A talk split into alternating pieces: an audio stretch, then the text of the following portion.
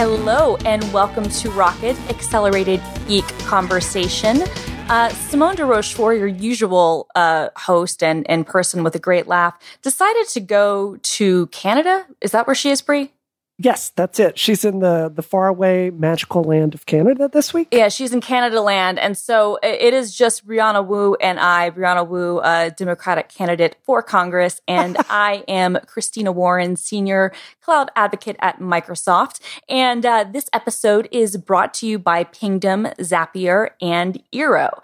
So we uh, we recorded last week on Tuesday, and it was like the most Rocket Rules thing ever because literally, I don't know, like eight, nine hours after we recorded, um, the Microsoft Surface event um, took place. And so, uh, in disclosure, yes, I work at Microsoft. No, I didn't know anything about any of this stuff and, and haven't even played with it. Um, and will also be objective. Um, so we're going to talk about the Surface event and then we're going to talk about this stuff that's happening in Hong Kong with Blizzard and the NBA and some of the other stuff. And uh, then finally, we're going to uh, Brianna and I are going to share some thoughts on uh, on the Joker. Yeah. Oh my gosh, there's a lot to discuss. Lot I know discuss. there's some politics about it, but spoiler, I think those politics are a little overblown personally. Okay, all right, we're going to get into it. Uh, All right, but, all right. But first up, let's talk about the Microsoft event. And Bria, I'll kind of let you take it away.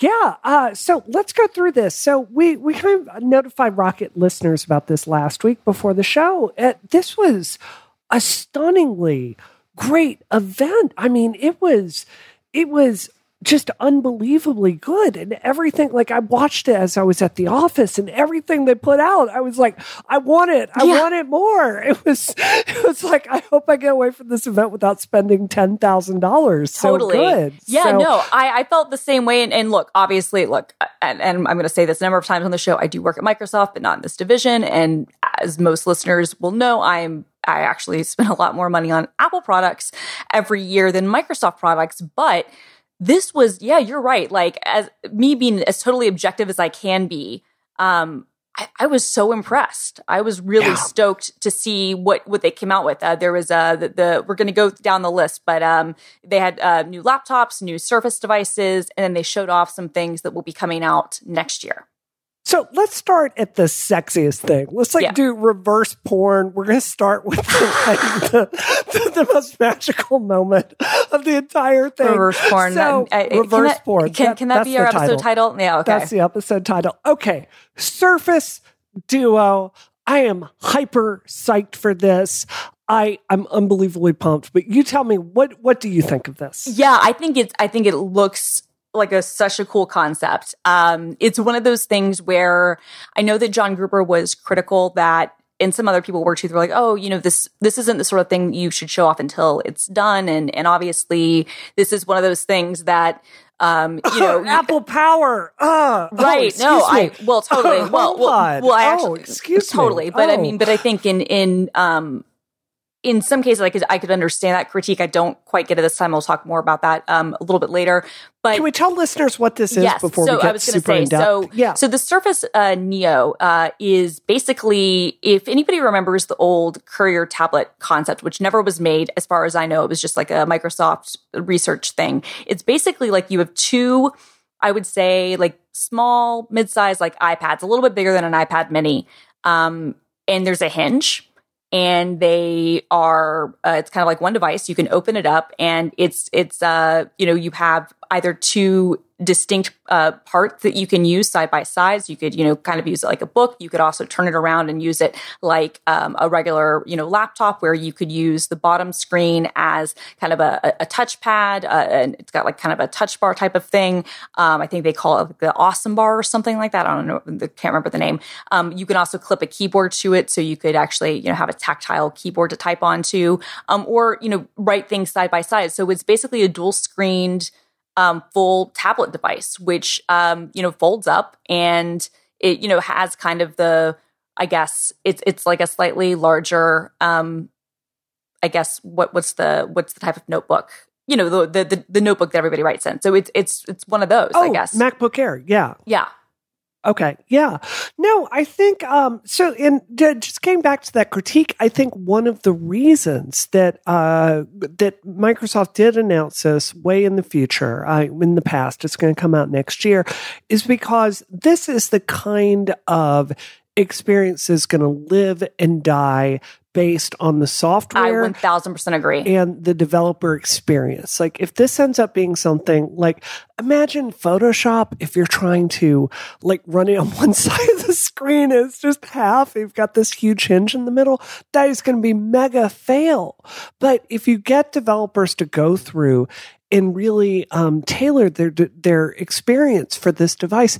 Imagine running Photoshop on a device like this, super super like compact, and you've got your toolbars and your channel information uh-huh. at the uh-huh. bottom, and you can just touch it and, and you can you can you can touch it, and then you can use um, you know the you can draw on it, right? Like right. you, you and so you could have one of the screens that's just dedicated to your drawing space, and the other would just be all of your panels and um, adjustments. Right. So I, I really understand Microsoft doing that. I think they're going to have to be very, very liberal in giving this to developers though because it's yeah. a it's a fantastic idea i i really you know we didn't cover this on the show they did uh, re-release the galaxy fold joanna stern friend of the show has yeah. a great video of her fantastic. living in a tent trying to hide all the dirt from it and i i don't know how you feel christina i've come to the conclusion that this is a fan it's, it's a fantastic prototype device. Yep. But as far as being a product the public can use it's just not there yet. No, and I think especially the price, especially you know Joanna's video, which is great. We'll we'll link to it. She gets inside a bubble because you have to kind of be in a bubble to use this, and I think that's actually what I like a lot about uh, the Surface Neo's concept is that it's you know it, it's still small. Um, so so it's you know smaller than like a you know a small MacBook or MacBook Air. You know it's um, but but it's one of those things where um, rather than being, uh, I guess, having like foldable in kind of the way where you try to have like kind of like a one screen experience, like what you do with the Galaxy Fold, um, it has a it has a, a hinge that it very much embraces. You right. know, it's very much treating it like this is this is a, a dual screen device rather than something um, that is you know trying to be like oh we're trying to hide this this fold you know feature yeah. right, which I think is the right approach. But I also I do too. Yeah, I mean, hopefully it will get to the point we can have folds there that work. Yeah, it's totally. just too early. It's right? too early. And, and I think, you know, um, what they showed off and, and what some journalists uh, got hands on with, and, and we'll link to the Verge and some other places that um, were able to, to test things out um, in very controlled circumstances um, in advance was is is still a prototype, right? Like the hardware is not completely finalized. A lot of people are complaining about the bezels. I don't yeah. know anything. Well, yeah. look, my my gut tells me this is very much a prototype, and I'm not going to necessarily expect that what we saw uh, on stage is going to be what ships. Um, they, they've said it'll ship, you know, uh, Christmas 2020. So you're talking about more than a year out. Um, I, I don't disagree that the bezels are, are big right now, but that doesn't necessarily mean that when this thing ships that it will have that uh, setup. It, it, it just remains to be seen, right? Yeah, I guess it's a full. I mean, this is running on. Did have they said if it's running on x86 or yeah, yeah, yeah. No, no. This is uh, this is custom Intel hardware that they they worked with Intel to design the chip. Right, um, and and so, so yeah, it, it's uh, it's part of their their um uh they haven't really said much more um about it other than it's a it's a Lakefield processor, and so it's something that, that they like worked with specifically uh, on Intel with Intel to to kind of create.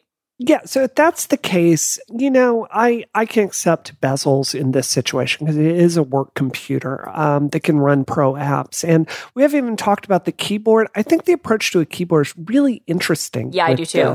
Um, so it it they're going to have another keyboard. It's kind of triangle shaped that you can plop on the device and use it, uh, or there can be like a, a soft keyboard that comes with it. But it's a it's an interesting solution, very similar to the way some people use their iPad cases mm-hmm. with uh, you know official Apple keyboards. I'm not sure if I like it, but I'm I'm interested if that I like sense. it. Yeah, no, I like it. I think it makes sense. One of the things I like too is that the Surface Pen they have with it, which is the same as the Surface Pen that they have with the new Surface um, X, uh, is um, thinner now, and so it's magnetic and just kind of attaches to the back, which I think is brilliant. So that is a, a, a, great solution, you know, to, to getting lost. Um, past Surface devices have been really good about having either magnetics or, or little, you know, slots for, for the pen to go. But I, I like that idea. And I like the idea of being able to slide the keyboard up or down. It's actually called the Wonder Bar, not the Awesome Bar. Is, oh, is, is, their yeah. touch bar type of thing. But what's cool, what I actually think is interesting is that if you move the keyboard up to the top of that screen, um, on the bottom, um, the, the, the, the part of the touch screen that would be visible uh, becomes a trackpad. Yeah. And that I think is really smart, right? Like I think that's genius. I think that's I think a really, really genius. smart idea. And I think having look, you can have a soft keyboard, that's fine, but having um, one that is uh, able to be tactile that you can just kind of use either alone, right, or just kind of you know clip on at the top, I think is smart. And and what they showed off in in the event was being able to drag things from one screen to the other. So if you were watching like Netflix or YouTube or something on your main screen, you could drag it down to the, the touch screen on the bottom and have that playing while maybe you are working on something else, which I think, especially for a device of this size, like this is, you know, not that much bigger than kind of a, a Moleskine. This isn't like a full laptop size, I think is really interesting. And so the software that they are doing with this, it's called Windows 10X and there are still not a ton of details about that, but it's going to basically be um, it, it's kind of like a light version of, of, Windows 10 exclusively for dual screens. Like um, like I said, this is still running on Intel hardware, but they have you know changed some things about how the start menu works and presumably some other things behind the scenes to make it um, work the right way. But to your point, you said earlier, I think you nailed it. This is one of the key parts of this device, what this will live or die by, and I think actually this whole category is going to be how the software works.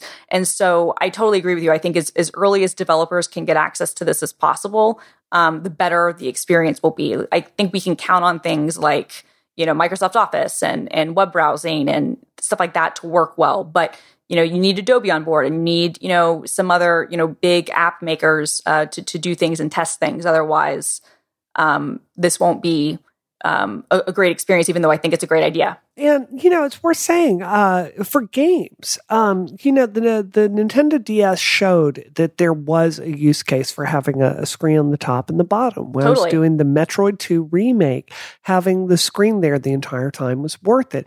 If you can get developers to go through and create experiences for this that are tailored for the hardware, it just it just brings up a lot of interesting ideas.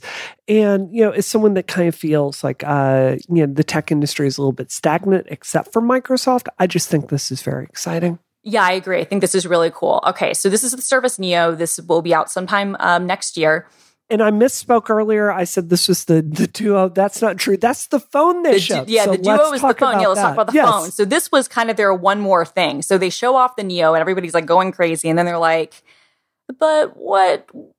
Everything's leaked. You kind of knew about these things, but what about this? And then they show off this really well done video, I have to say, where they show um, one of, and, and, the woman who stars in the video is actually one of the product uh, managers on the team, oh, and wow. which is awesome. And you know, um, she pulls out like this phone and it's this dual screen phone, the the the duo, and it runs Android. I think it's a great idea. I think it's a fantastic idea. Um, it really works with Microsoft's liquid uh, data strategy, right? Like yeah. this is this is the Microsoft um, idea. Like uh, just to give Rocket listeners a little bit of background, I will never forget when Microsoft ended up buying. Uh, oh, what's what's the name of it? It's the the phone maker. Uh, was it Ericsson? That no, it was? Nokia. Nokia, right. And the CEO of Nokia writes this vivid analogy of the platform yeah, the on burning fire. platform. Yeah. And they've got to leap off and try to save themselves. And it completely didn't work out. It completely Um, did not work out. It really didn't. But clearly, I there's there's a room, there's there's space for Microsoft, I think, to be doing hardware uh, on Android. This is just such a perfect fit. I'm personally never going to use Android because of the security concerns, but I think this is a great form factor. I think, um, you know, if anyone's going to do stuff like this for enterprise, I can see great business use cases. And frankly, if Apple put out a product like this with two screens uh, next to each other, I would buy it in 0.1 seconds. I mean, how do you feel? No, I totally agree with you. I mean, look, iMessage controls me and and owns Yep. me, and so Yep. I am so deeply like embedded in the in the Apple ecosystem that I will never not have an iPhone. But this is a really interesting device. What's interesting too is if you are a Windows user, and I know a lot of our listeners are not, but if you are a Windows user, Windows 10 has been doing really interesting um, things to actually work with Android, so that you can do things like handing off calls and and even making calls and and you know um, having kind of screen sharing and stuff like that. So there's been stuff that's been happening over the last couple of years to make that experience, I guess, more akin to kind of like what you get between um, a Mac and an iPhone. And so, and, and Microsoft has a launcher for Android, and there are obviously a, a ton of various, you know, Microsoft apps for Android. So, on some level, this totally does make sense, I think, to make um, an Android phone. And in this way, it's again very similar to the the Neo, the Duo, which is what this is called, and it's in the form factor that they showed it off now. Again, this is also still prototype form. Uh, things might change. Um, it kind of has a very similar form factor to uh, to the Neo, and this is a foldable device, but it again is it's more dual screen. I think it does actually can fold all the way back, um, but it's not foldable in the way that the Galaxy Fold is, for instance. Like it's very much you know you you see two distinct halves of of the device. Um, and and I, th- I think it's I think it's smart. I think it's an interesting way to go about this. Um, I think that regardless of the form factor, a lot of people I hear from them all the time um, uh, miss Windows Phone. That's never coming back. But that doesn't mean that there aren't opportunities to do some interesting things with Android and with the launcher and and uh, with some of the you know uh, device integration uh, stuff you know on, on the Windows side. So I think it's cool. Yeah, I th- and you know, to me, like, what is the thing? Where what is a situation where Windows works better than anyone anywhere else? It's in the enterprise, right? Like, if you have a large company, like Windows just dominates there for a reason. It has world class tools there when it comes to security. There's great updates, all of that. To me, the biggest argument for Android versus iOS is it's it's very straightforward. Security, it's encryption. And, you know, we're going to have to wait to see this come out and see the level of support Microsoft is bringing to this and the commitment to the device. But I, I can imagine a, um, a market opportunity for Microsoft here. So Samsung, they're always going to have the users and do, you know, TouchWiz and all of that stuff. It'll be loaded up with crapware, and that's just the way it's always going to be. I could see Microsoft coming forward and developing a product like the Surface that is very friendly with the enterprise, that has strong support for for businesses to use. Because I can tell you, as a campaign, I would think about using this uh, like very very strongly. So um, i'm happy to see microsoft in the the phone game and i just i think android has so much potential. I just don't think any of the current makers their needs align with mine if that makes sense Yeah, no, I, I I hear what you're saying with that. Um, I think it's really cool that they're that they're doing this. Um, it you know there have been some articles that have written that obviously you know like my that have kind of alluded to the fact that oh you know this is all going to be running Google Play services and and Google Apps and whatnot. That's a good thing. Honestly, like like you, Yeah. can say, you you can say you can be like oh Microsoft is you know having to hand stuff over to, to Google. Uh, I think that already happened. Like that ship already sailed, right? Like a long time ago well, right. And it's like if you're not going to make your own mobile operating system, which doesn't make sense in the in the world that exists now, if you're going to say we want people to use our software and services regardless of what platform they're on, which is what the Microsoft mission is, that's what we um, uh, you know always like preach in Azure, and that's clearly the message that kind of came through um, in a lot of cases at, at this event. Then that means that you go where the users are. And Right. it- that means, okay, well, we're going to make sure that the experience that people have, whether it's it's Android or something else, is every bit as good as um, otherwise. And it's like, and if that means that the Google gets, you know, some money or some some, you know, information or whatever out of it, like okay, because that's that's the platform. That's where people are. It's the same reason why we have you know teams of people who work on iOS apps because people use them. So which are fantastic, by the way. I think there's a very strong argument the Office uh, really rivals uh, Apple's tools or or exceeds them uh, on iOS. So, yeah, just fantastic stuff. All right, so uh, we're gonna we we only got halfway through this. We're gonna talk about a few more things, but first, I want to tell you that this episode is brought to you by Pingdom, the company who makes website performance monitoring really easy. And so Everybody loves a fast website, and Pingdom um, are known for helping keep your favorite websites online, including Netflix, Amazon, Spotify, Twitter, BuzzFeed, Slack. And those are just a couple of the companies that trust Pingdom to take care of their website monitoring. And websites can get pretty complicated, but you can monitor any site transaction using Pingdom. So that can be stuff like user registrations or logins or checkouts and much more. And Pingdom cares about your users having the small, uh, the smoothest sorry, the smoothest site experience possible. Um, and if disaster strikes, you will be the first to know. And it is super easy to get started. All Pingdom needs is your URL and they will take care of the rest. That's it. So go to pingdom.com slash relayfm right now for a 14 day free trial with no credit card required. And then when you use the code ROCKET at checkout, you will get a massive 30% off your first invoice. Thank you to Pingdom for their support of this show and Relay FM. Love them. Great stuff. Okay, so let's quickly get through um, some of the other parts of the event. So, all right, so we talked about the Neo and the Duo. Yeah, what else? Let's talk about the headphones really okay. quickly. So uh, I'm really torn about this. Uh, Microsoft has uh, they're putting out the Surface earbuds.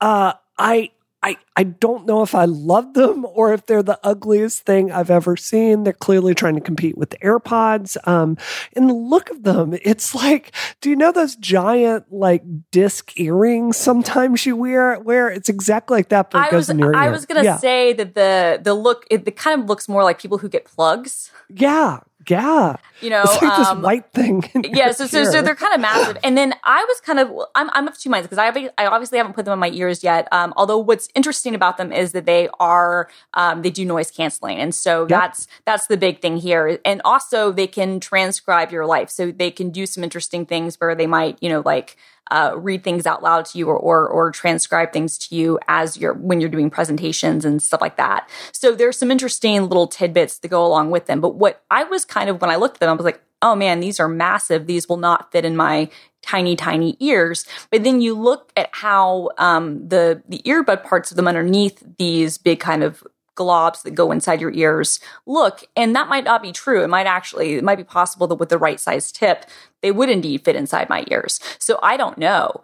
Um, but i think it's a it's an interesting idea uh, to um, so like the the transcribe feature so there's this new feature in powerpoint it's actually really great. I've been using it where if um, you are talking out loud you, your computer picks up what you're saying and then automatically translates it um, for the audience to see over a projector. So this is great, especially if you are speaking to an audience where English might not be their first language or uh, might be hard of hearing. And so what this does is it kind of does that like on the fly. So it basically uses its microphone to immediately transcribe what you're saying um, into other other things you might be working on, which is kind of cool. So yeah, there's also 24 hour battery life. I don't know how you roll with that with AirPods, but I have three cases and I keep cycling between them because the battery is dying constantly in them. So yeah, yeah, the, the case is 24 hour battery life. I'm not sure how long the uh, they say eight hour battery life with the uh, uh, for, for for the buds themselves, which is great.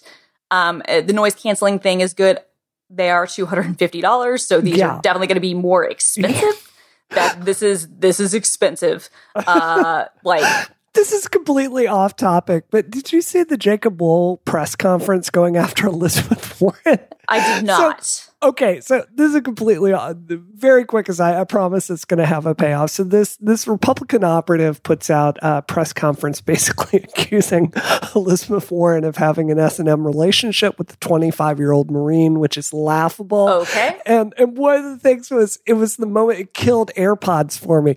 They had security there, and they tried to make him look like Secret Service by having him wear a single AirPod in one ear and mime getting information like security threats throughout the press conference.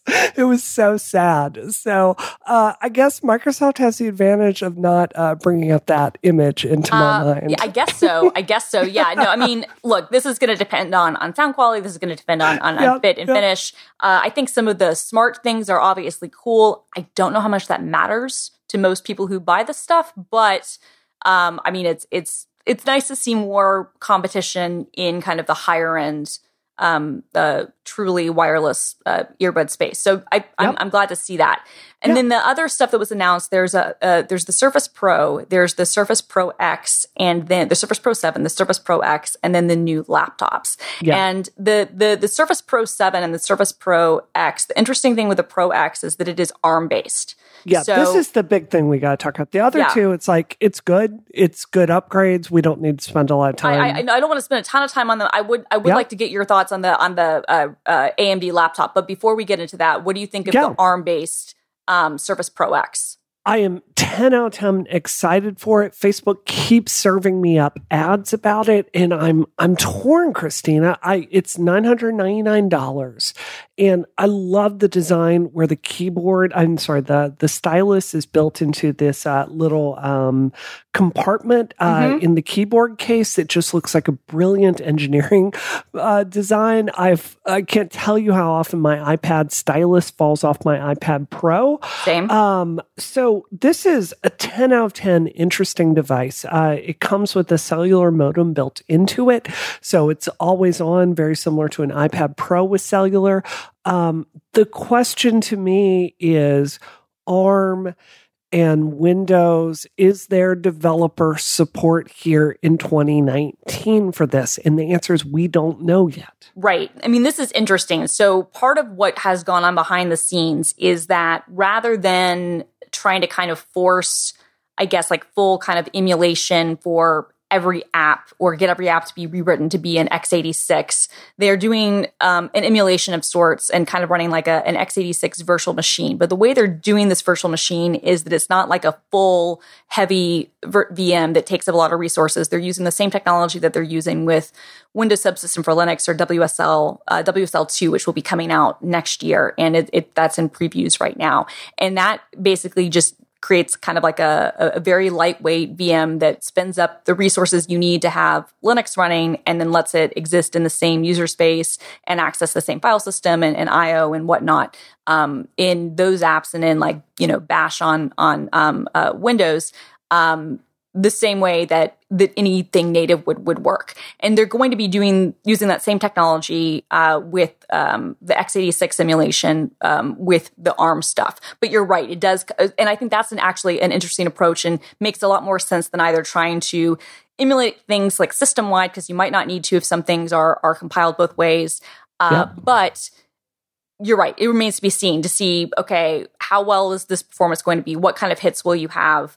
Uh, what types of applications are you using and do you use regularly that might still have issues? This is not going to be like i don't think the, the, the surface pro x is going to be something that you run games on and and uh, you know it's definitely a productivity device but i certainly think it's really interesting. And the, the the power here the potential here is that they have something that can in a lot of ways you know kind of offer what apple offers with the ipad pro but yeah. with a much stronger emphasis on actual like functionality and productivity. Whereas the iPad Pro, is great of a device as it is, even with iPad OS, I would argue you still have to really kind of fight to make it work like a laptop.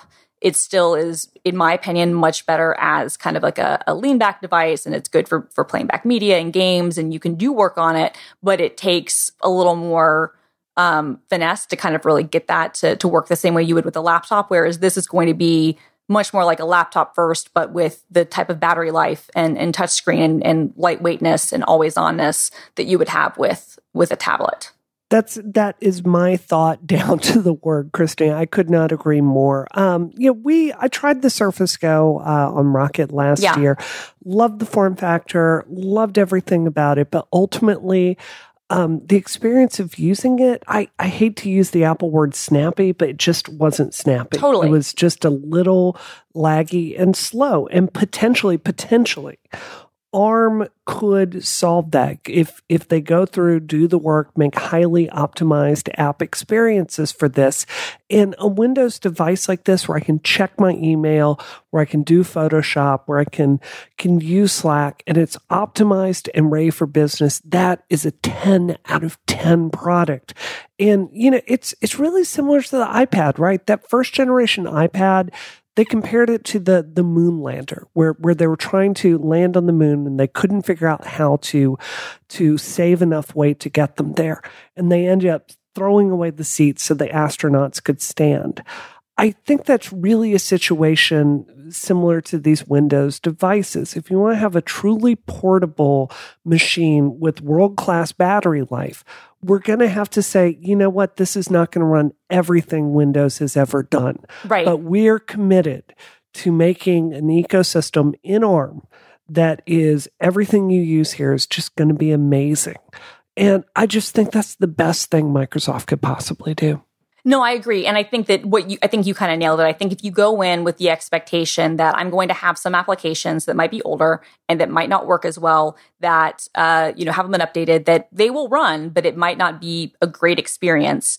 Um, if you go in with that expectation that there are some things that it won't be perfect for, but if I am going after kind of my my core must use apps, going after my websites, going after, like you said, going after things like Slack, using you know email, having um, you know, uh, office, obviously, um, having, you know, stuff like that, that it, if that experience can be uh, brought around and be snappy and you can get good battery life for a lot of people, that's going to be really important. But you have to kind of understand like, the the trade off here obviously is that unlike an iPad where you do have a really big ecosystem of games and of media you know stuff and whatnot um, that's not going to be necessarily uh, here for this because i don't know what game performance is going to be like but i'm sure that it's it's going to be limited yeah. um, it, you know you have apps you have netflix apps and, and things like that so you can obviously watch media but it's not you know the, you don't have the full kind of broad ecosystem the same way that iOS does. But I'm really looking forward to seeing reviews and, and, seeing how this works. The last thing I wanted to touch on, and then I promise we will stop talking about the Microsoft stuff. I just wanted to get your thoughts. So they announced the Surface Laptop 3, and there's a new uh, version. There's a 15 inch model, and the 15 inch model has like a custom AMD uh, chip, and they worked with AMD on this that's really interesting to me. And I wanted to get your thoughts because AMD has been, we haven't talked about them a lot on the show, but they've been killing it with processors. The Ryzen desktop processor has, is frankly wiping the floor with Intel right now in, in all the benchmarks and everything. And this is interesting in that I haven't seen like, we, we haven't seen a high end AMD laptop in years. And so I wanted to get your thoughts uh, on, that as kind of a, a graphics person. So the first, um, we talked about this on Rocket when the first, uh, uh, you know, uh, Microsoft laptop came out, and one of the things they uh, they brought to the they they advertised it with is uh, the keyboard would have a separate graphics uh, processor built in. So when yep. it was in tablet, when it was in tablet mode, it would run one way. Yep. And then when it was separated, it wouldn't.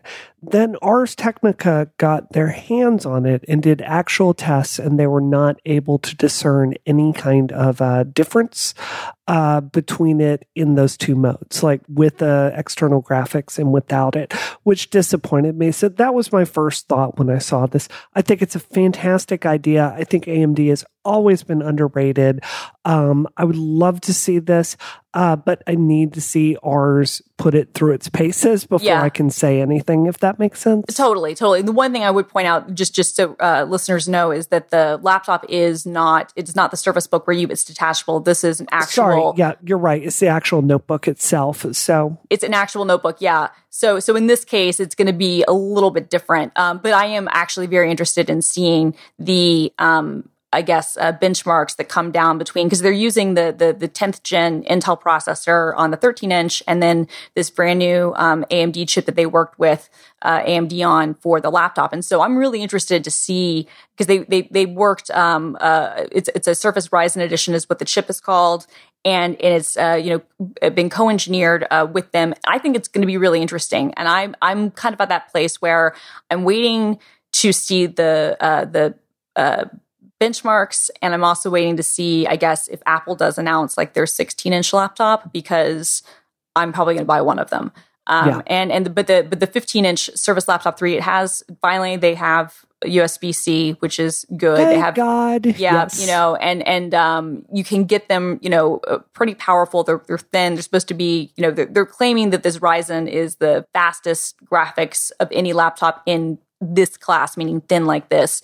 But we'll need to wait to see for, for Ars and maybe um, um, uh, um, some AnandTech and some of the other places, uh, Linus Tech Reviews to to to put these things through the paces. But I'm definitely um, looking forward to that. And and there is a very cool, uh, I think they call it like a um, like sand or something sandstorm but it's it's basically yep. pink so there's a color that i like uh, unfortunately that's only available for the 13 inch though but yeah. uh, all right, so that's that's been our very overly long deep dive on the Surface event. Um, so uh, this episode of Rocket is brought to you by Zapier.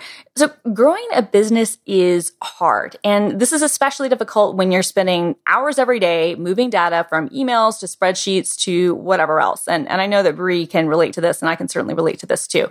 So wouldn't it be easy if all of these things worked together without you having to lift a finger? Well well, Zapier is the easiest way to automate your work. And so what it does is it connects all your business software and it handles all that work for you so that you can focus on the things that matter most. So you don't need to waste any more time on tasks that you know could be automated because that's what Zapier was built to do. So if you, you know, work in sales, for instance, Zapier can let you engage with a lead and then send them to uh, your CRM or a spreadsheet directly from that lead uh, email. And then you can notify your team so that they can act fast on every opportunity. But whatever your business is, you can um, build the exact solution that you need in minutes. And you can do this without writing code or asking a developer for help. And so with support for more than 1500 business applications, it's no wonder that more than four and a half million people are saving 40 hours a month using Zapier. And so I've used uh, Zapier in the past to create Uh, kind of complex Slack integration so that if something, if a Slack bot posted something in Slack, then a, a Zapier would take hold and take that link and import it uh, into say Airtable or something else. So that's some interesting things where I could even, you know, uh, upload a file and, and, and, use a command and connect those two things together. So Zapier is a really great way to um, just automate all the things that you need to do and have all the different services that you use work together. And so right now through November, you can try Zapier for free by going to zapier.com slash rocket. That's Z-A-P-I-E-R dot com slash rocket for your 14 day free trial. So you can go there right now, check it out, and it will save you so much time. That's zapier.com slash rocket. And our thanks to Zapier for their support of Rocket and all of Relay FM. All right. All right. So let's now get into we've we, have we have wanted to put this off. This is part of why we talked about the Surface event for so long. Yeah. We want to put this off. So well, there, um, as many of you who are listening probably know, uh, for the last uh, several months, uh, there have been protests happening in Hong Kong. Um, the the people of Hong Kong, many of them, have taken to the streets to protest what they see as um, over involvement and and a stronger hand uh, on the part of the Chinese government and this has led to a lot of violence. This has led to shutdowns of airports. This has led to um, people, you know, uh, uh, in in the police, uh, you know, uh, trying to track down um, activists and and people's devices. This is a, a really uh, bad situation. Frankly, a lot of people, I, I, would be one of them, say it's it's becoming a human rights issue. And um, earlier this week, um, Hearthstone, the the Blizzard game, during one of I guess their e tournaments during the the stream or the after uh, part, the winner of the competition made who's from Hong Kong made a statement on the live stream that um, in support of Hong Kong. Um, the Chinese government had a massive problem with this, and as a result, Blizzard um, suspended the player from um, competition for a year, uh, took away his prize money, and uh, basically sent out several statements apologizing to the Chinese government for uh, the disrespect that they that they said. Um, now, this this situation, this is the tech part. Uh, what you might have heard about as listeners, if you didn't hear about the Blizzard situation, was that on Sunday, uh, uh the general manager for the the Houston Rockets, the NBA team, uh, sent out a tweet, which, as uh, Ben Thompson from uh, Strat pointed out, Twitter's not even accessible in China, but he sent out a tweet showing his support for Hong Kong. And with that, uh, you know, uh, tweet, the uh, the Chinese government immediately um, uh, said that uh, the NBA was being disrespectful of, of China. Uh, they pulled two of the preseason games that were, were going to take place in China. Tencent, who has a streaming agreement with the Rockets in China, has said that they won't be streaming uh, the Rockets games anymore. And uh, again, the, the NBA has all but kind of fallen over itself to apologize to the Chinese government. So, with the Blizzard situation, I think especially, um, a lot of uh, gamers in the United States and in other parts of the world are really, really upset that Blizzard, which at this point Activision, who owns Blizzard, is uh, about four point five percent or something like that of, of, the company is owned by by Tencent and uh, a Chinese company, and um, they uh, are very, very angry and are talking about, you know, boycotting uh, games, uh, unsubscribing from the, the, various, you know, Blizzard subscriptions. And uh, some employees even walked out this week. So bree uh, as a as a candidate for office. I know this is, yes. becomes like a because this is a deeply political issue. Unfortunately, um, yeah. it, it is about human rights and about freedom of speech and about those things, but it's also deeply political because people who live in Hong Kong and people who live in China see the situation completely differently. So, what's your perspective on this, Brie? As both you know, kind of a, a both now a politician, but also as like a former you know developer, gamer, well, and, and whatnot. My husband is Chinese. And your husband and is Chinese. Father-in-law immigrated here from China, and um, so.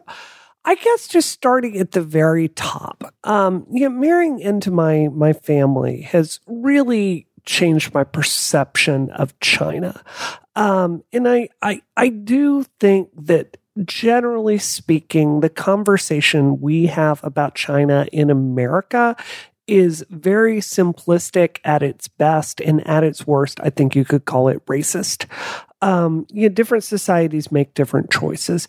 That said, look, there's no reasonable person that's not going to argue that China is just a, a, very authoritative authoritarian society when it comes to freedom of the press and the idea that China needs to be protected from a Hearthstone player in America criticizing him is beyond ridiculous. Um, and let's be real here.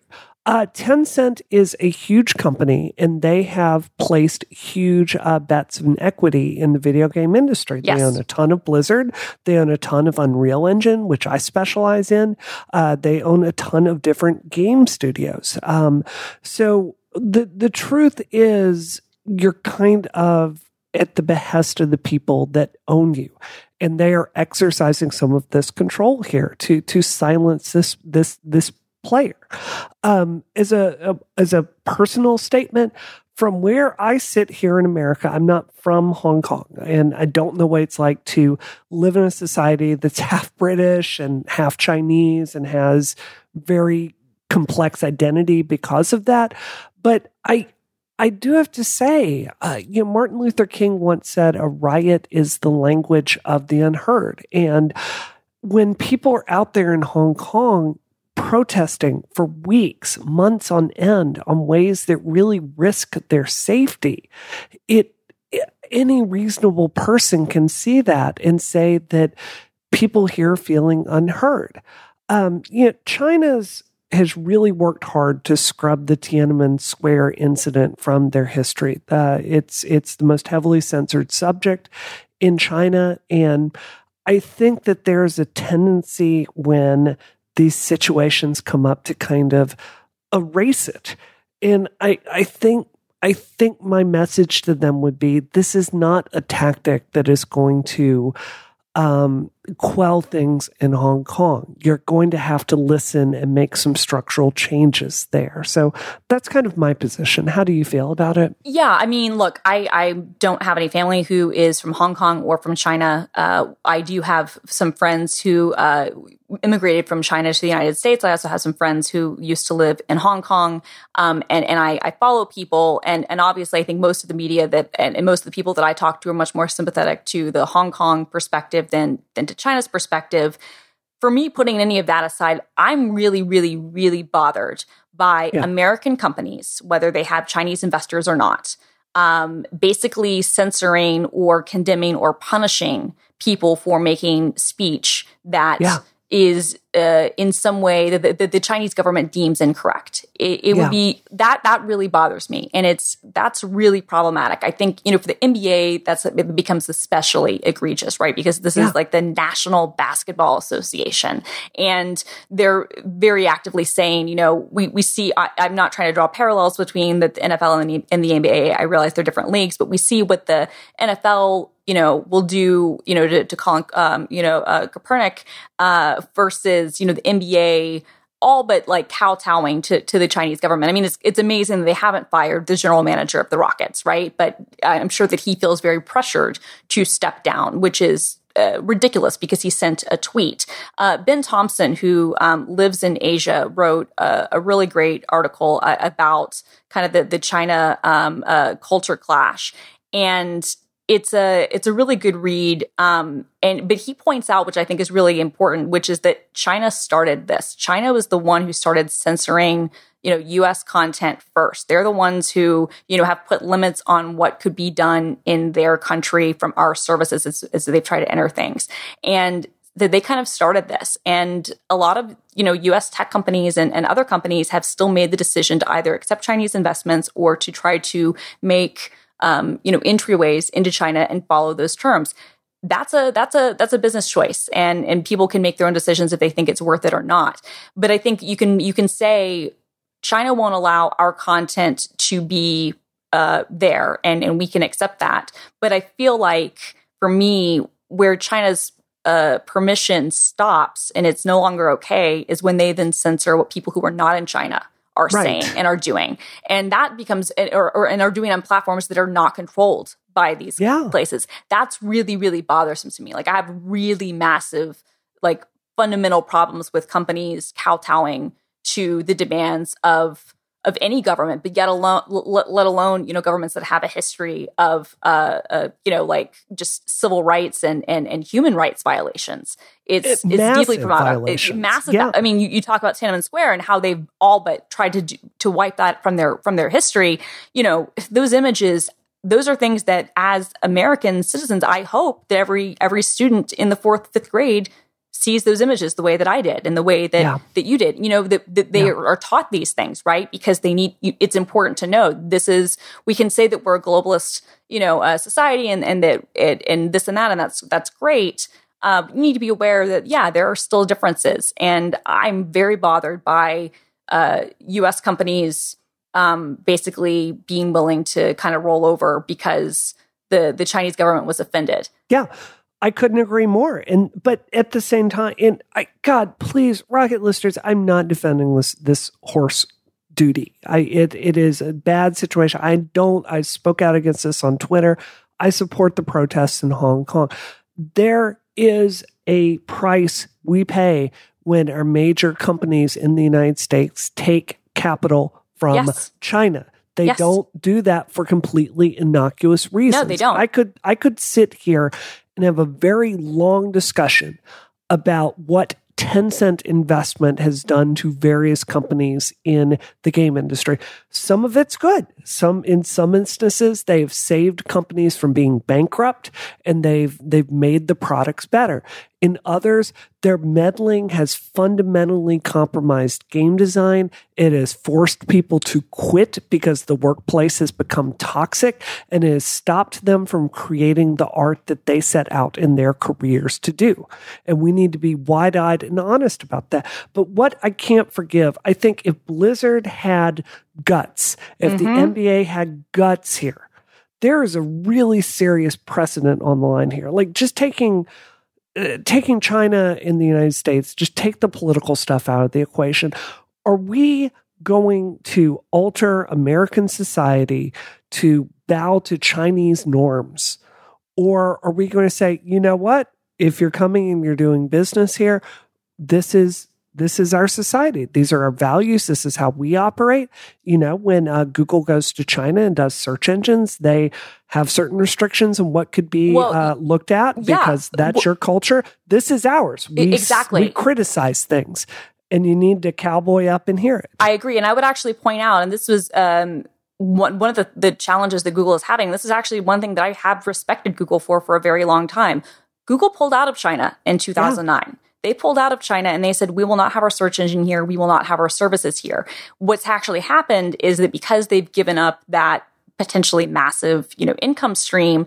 Um, now the company has tried to to get back in in some other ways. And when employees have found out there there have been protests, there was a really good um, uh, Wired article um, last month that covered the last three years of the things that have happened at Google, and a lot of it has been led by you know kind of employees uh, fighting back, and a lot of it really started with you know, kind of kind of the shift in, in Google's own culture, where they went from being a company who was willing to say, "We're not going to, we we will give up this money for this." Um, but I think you, you make a great point, which is that when we are in your country, we will follow, you know, and we're operating businesses, we'll follow your rules. But what we do in our country follows yeah. our rules. Yeah. Um, and and I think that's a that's a really fair way of putting it. Um, it, my heart goes out to to everyone who is you know honest reason is protesting in Hong Kong. Um, yeah, uh, but, I wish we'd do the same thing here in this country. I mean, you know, yeah. I, I well, what's what's really interesting is that the the protest movements, much of them, you know, are, are informed by what happened in the United States and in earlier generations. Uh, obviously, you know, uh, protests have happened in other countries too, but you know, it, it is that it's that same sort of playbook. And um, I don't disagree. I think that that you know, protesting is that's why it's part of the First Amendment. Um, it, it's an important um, thing, but uh, yeah, I mean, Blizzard. I, I'm disgusted with Blizzard. I will say that. I, I completely agree. It takes a lot to get Gamergate and the game industry to agree on things.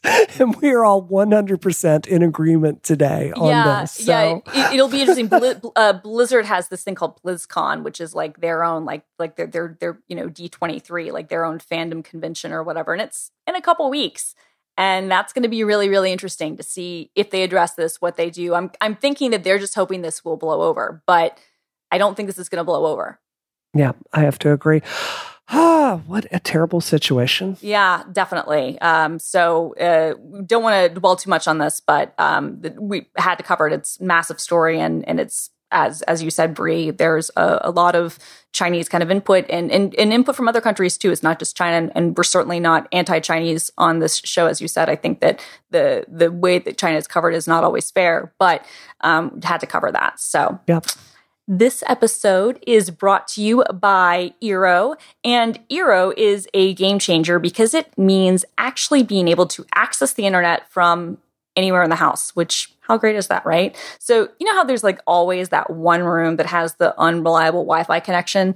Uh, I know, like in, in my apartment, before we had like our mesh set up, it was like one of the bathrooms where like a certain place didn't work, which, you know, when you want to play, you know, Candy Crush or whatever on your phone while you're doing your business can be pretty annoying. And so, like, there's nothing that's more irritating than trying to catch up on, you know, some YouTube videos when you're in that kind of dead corner and then have to deal with buffering.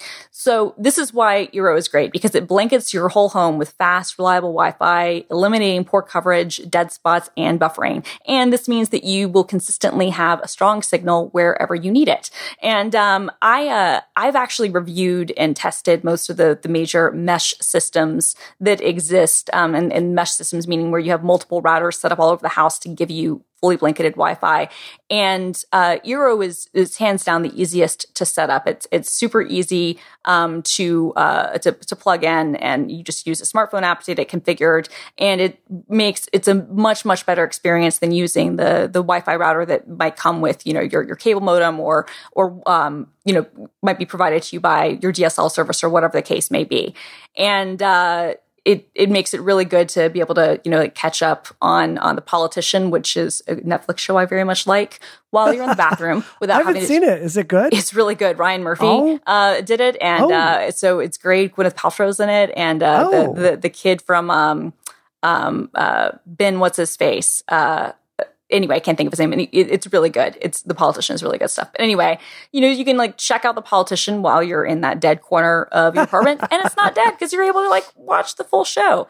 Woo. So Eero is uh, the Wi-Fi your home deserves, and uh, it t- constantly gives you the strongest signal wherever you need it. And there's an all new Eero which is starting at just ninety nine dollars. So now it's actually really affordable for everyone, and uh, you can set it up in just minutes. You just plug it in uh, to your modem or your router box, and then you can manage manage it from a super simple app, which lets you do uh, cool stuff like pause the Wi-Fi while everyone is eating dinner, or if you want to, you know, like play a prank on on on one of uh, your your roommates or your spouse or your kids. I mean, that's a good way to make people mad, but also kind of funny.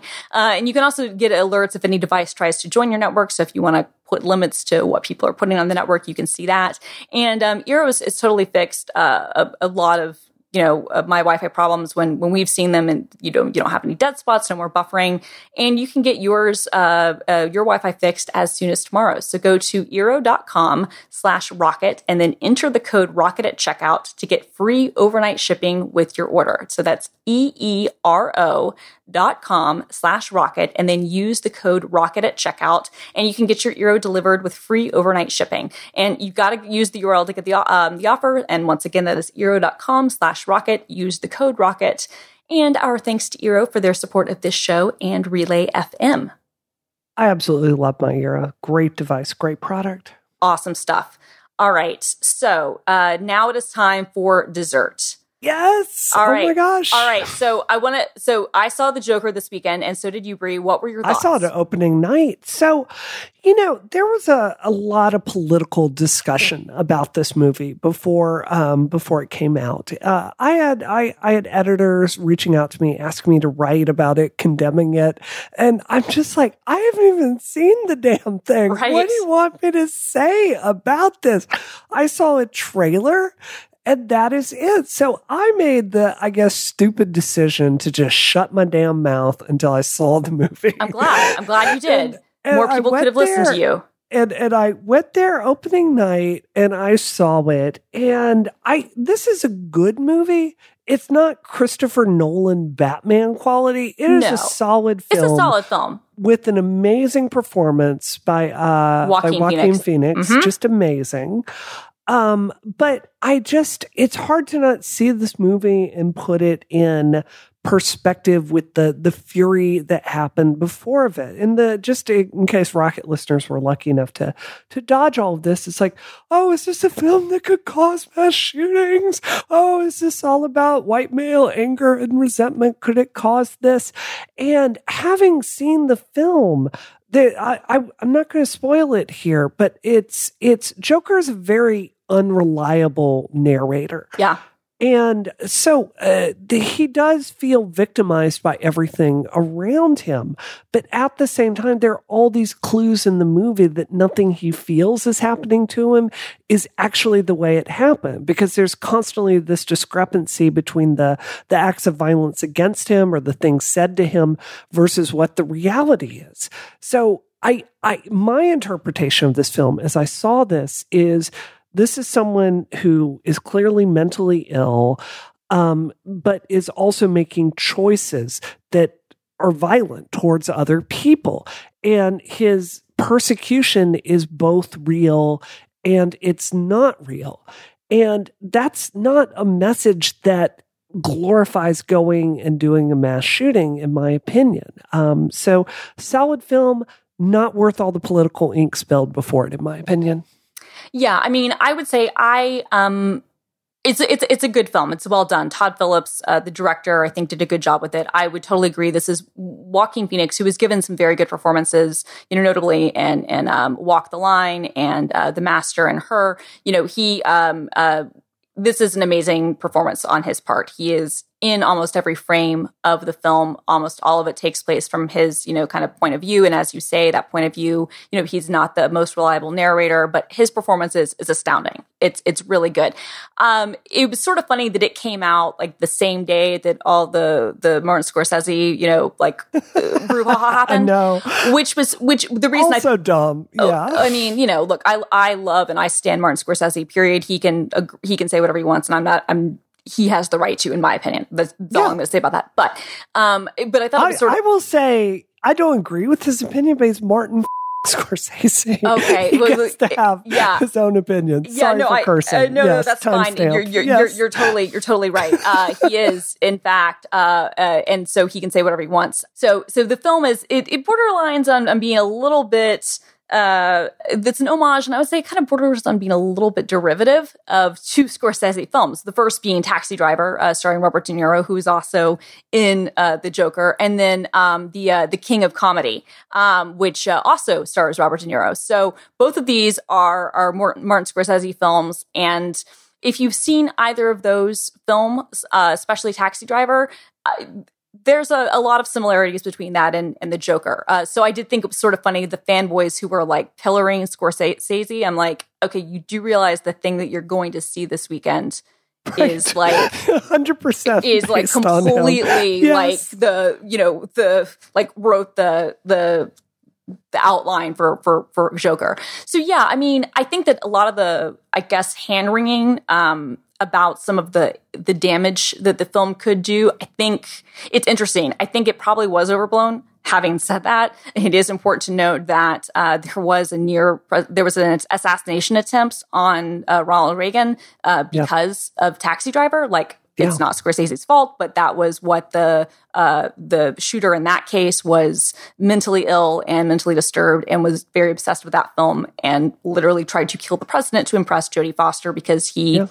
Wanted to act out Taxi Driver. So these I, are I didn't know this. The subway scene where he attacks the Wall Street guys. This is based on a famous New York crime. yes, where um, basically a, a, a white guy, white guy, um, and he got off. claimed Mhm. that four black men were asking him for money. yep. Um, there's no proof of that, but that was his defense. It was kind of seen as you know this man standing up, I guess, against crime. He, he was a, Yeah. a vigilante subway shooter, and, and it was one of those things where a lot of people came out in favor of him. Right, exactly. And so, um, yeah, you know, there there were some historical uh, things in the film, but also I would say I I was just pointing out that past films have led to. Uh, we like to we sometimes tend to think about the violence that has come from the movies in like very recent terms. It's this is something that unfortunately uh, goes back, and I think it's unfair uh, to to blame or to try to draw causation with, with films in those events. Part of me though wonders how much, in in some weird kind of sick way, the the fear and kind of the mongering and kind of like the the you know talking head stuff about that and oh what what's the potential for this stuff and having cops at the theaters and that sort of thing. If that wasn't in a backwards kind of cynical gross way not and i don't think warner brothers wanted this to be very clear but if that didn't help the film at the box office yeah, because it kind of draws your attention, kind of makes you think, oh well, I need to go see this now because it's da- it has this era, it has this like aura of of danger that it wouldn't have otherwise. And having seen the film, I don't think the final film feels dangerous. No, well, I mean, I guess I'm frustrated, Christina, because we do have a gun violence epidemic in this country. And we're not a political podcast, so I'm not going to get into it. But I will say if we want to address mass shootings, the science and the data is very clear about what we do. We work on gun safety legislation. We don't censor movies. That is a stupid solution. Agreed. And I just feel like the I feel like sometimes the left just focuses on these things that that feel good instead of getting to the root of the problem here. I I am not ever going to agree to censor art in a way that could potentially um like address a political problem. I think the way we do this is we have a discussion about the art. And this has worked in the game industry by the way yeah. uh, if you look at where games were 10 years ago with the ridiculous sexualization of the average woman in a game, the answer is not to censor it. It's we had this discussion like, look at this, what message is this sending? Maybe we can do it this way. Maybe this is more appropriate. Maybe this will bring in women players. And Dead and Dead or Alive is still out there, and you can spend a hundred dollars on nearly naked costumes if that's your bag. But we also have all these games that have come out with really strong, awesome women Exactly. characters, which is a win for everyone. So to me, the answer to this is to critique the film after it's come out. It's not to fearmonger about a piece of art you have not seen yet. No, I 1000% agree. And what you said is just uh, kind of, in a lot of ways, has been one of the core arguments for free speech, which is that the, you know, best antidote to uh, speech you don't like is more speech.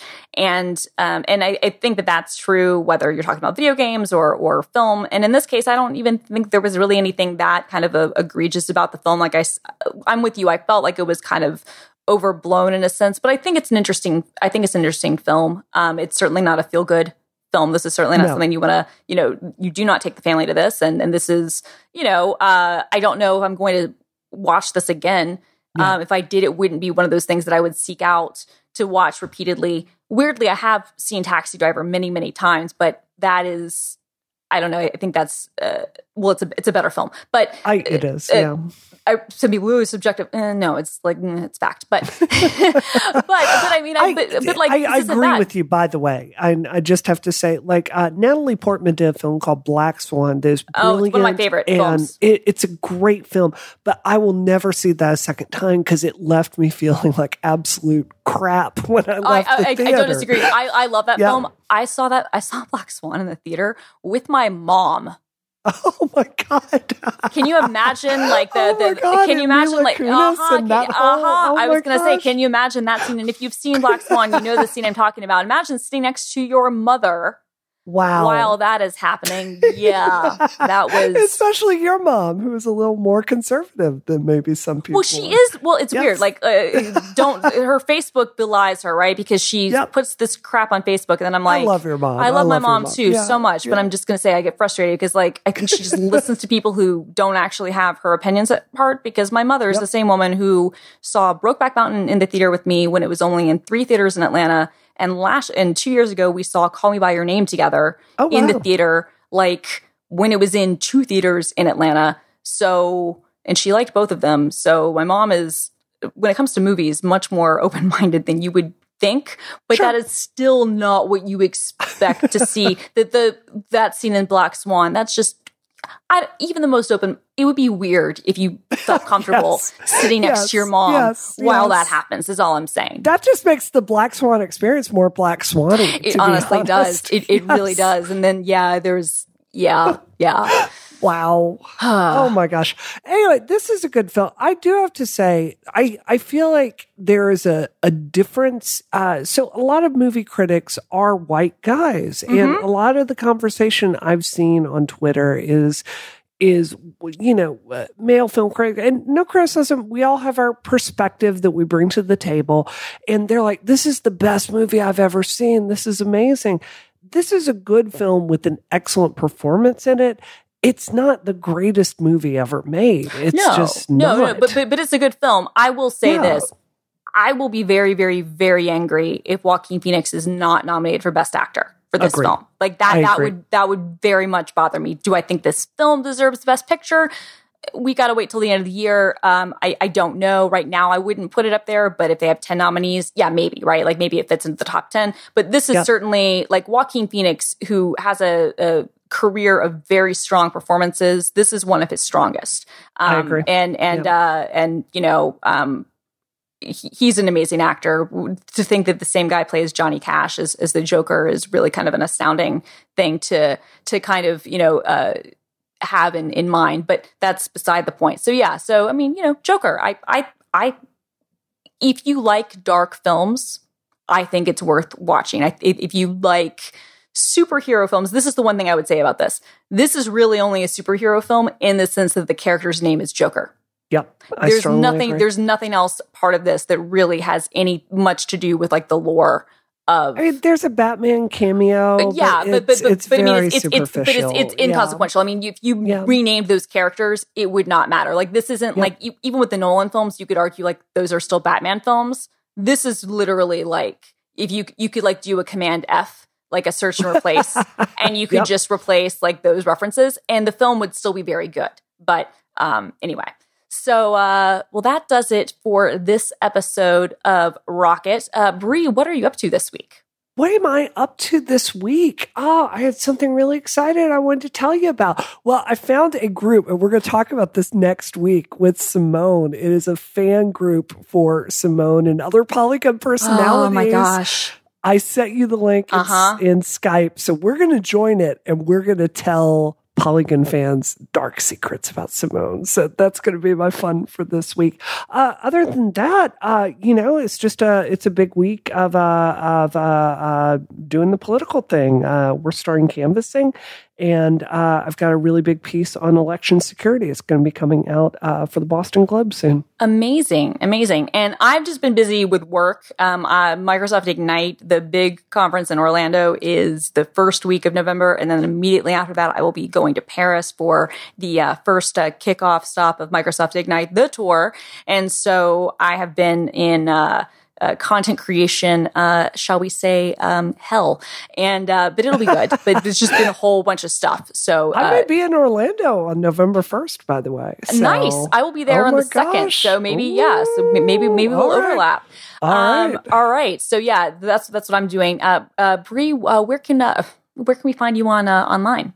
You can find me on Brianna Wu on Twitter, and you can find me at Developer Brianna Wu on Facebook. And you can find me online at film underscore girl on the Twitter and the Instagrams. And uh, you can find me, uh, stuff I do at work, the videos I do at work at youtube.com slash Microsoft. You can find uh, Simone de Rochefort at polygon.com and also at Doom Quasar on Twitter and Instagram. And if you like this episode, uh, please give this a rating and a review on Apple Podcasts. It really helps us out and lets more people know about the show. And also, like, tell all of your friends because even though this was kind of a rambly episode, you know, we usually have a good time. So it's a good uh, show. It's a good show. So uh, thank you to uh, to Eero and um, uh, Zapier and Kingdom for your support. This episode of Rocket is terminated. Terminated.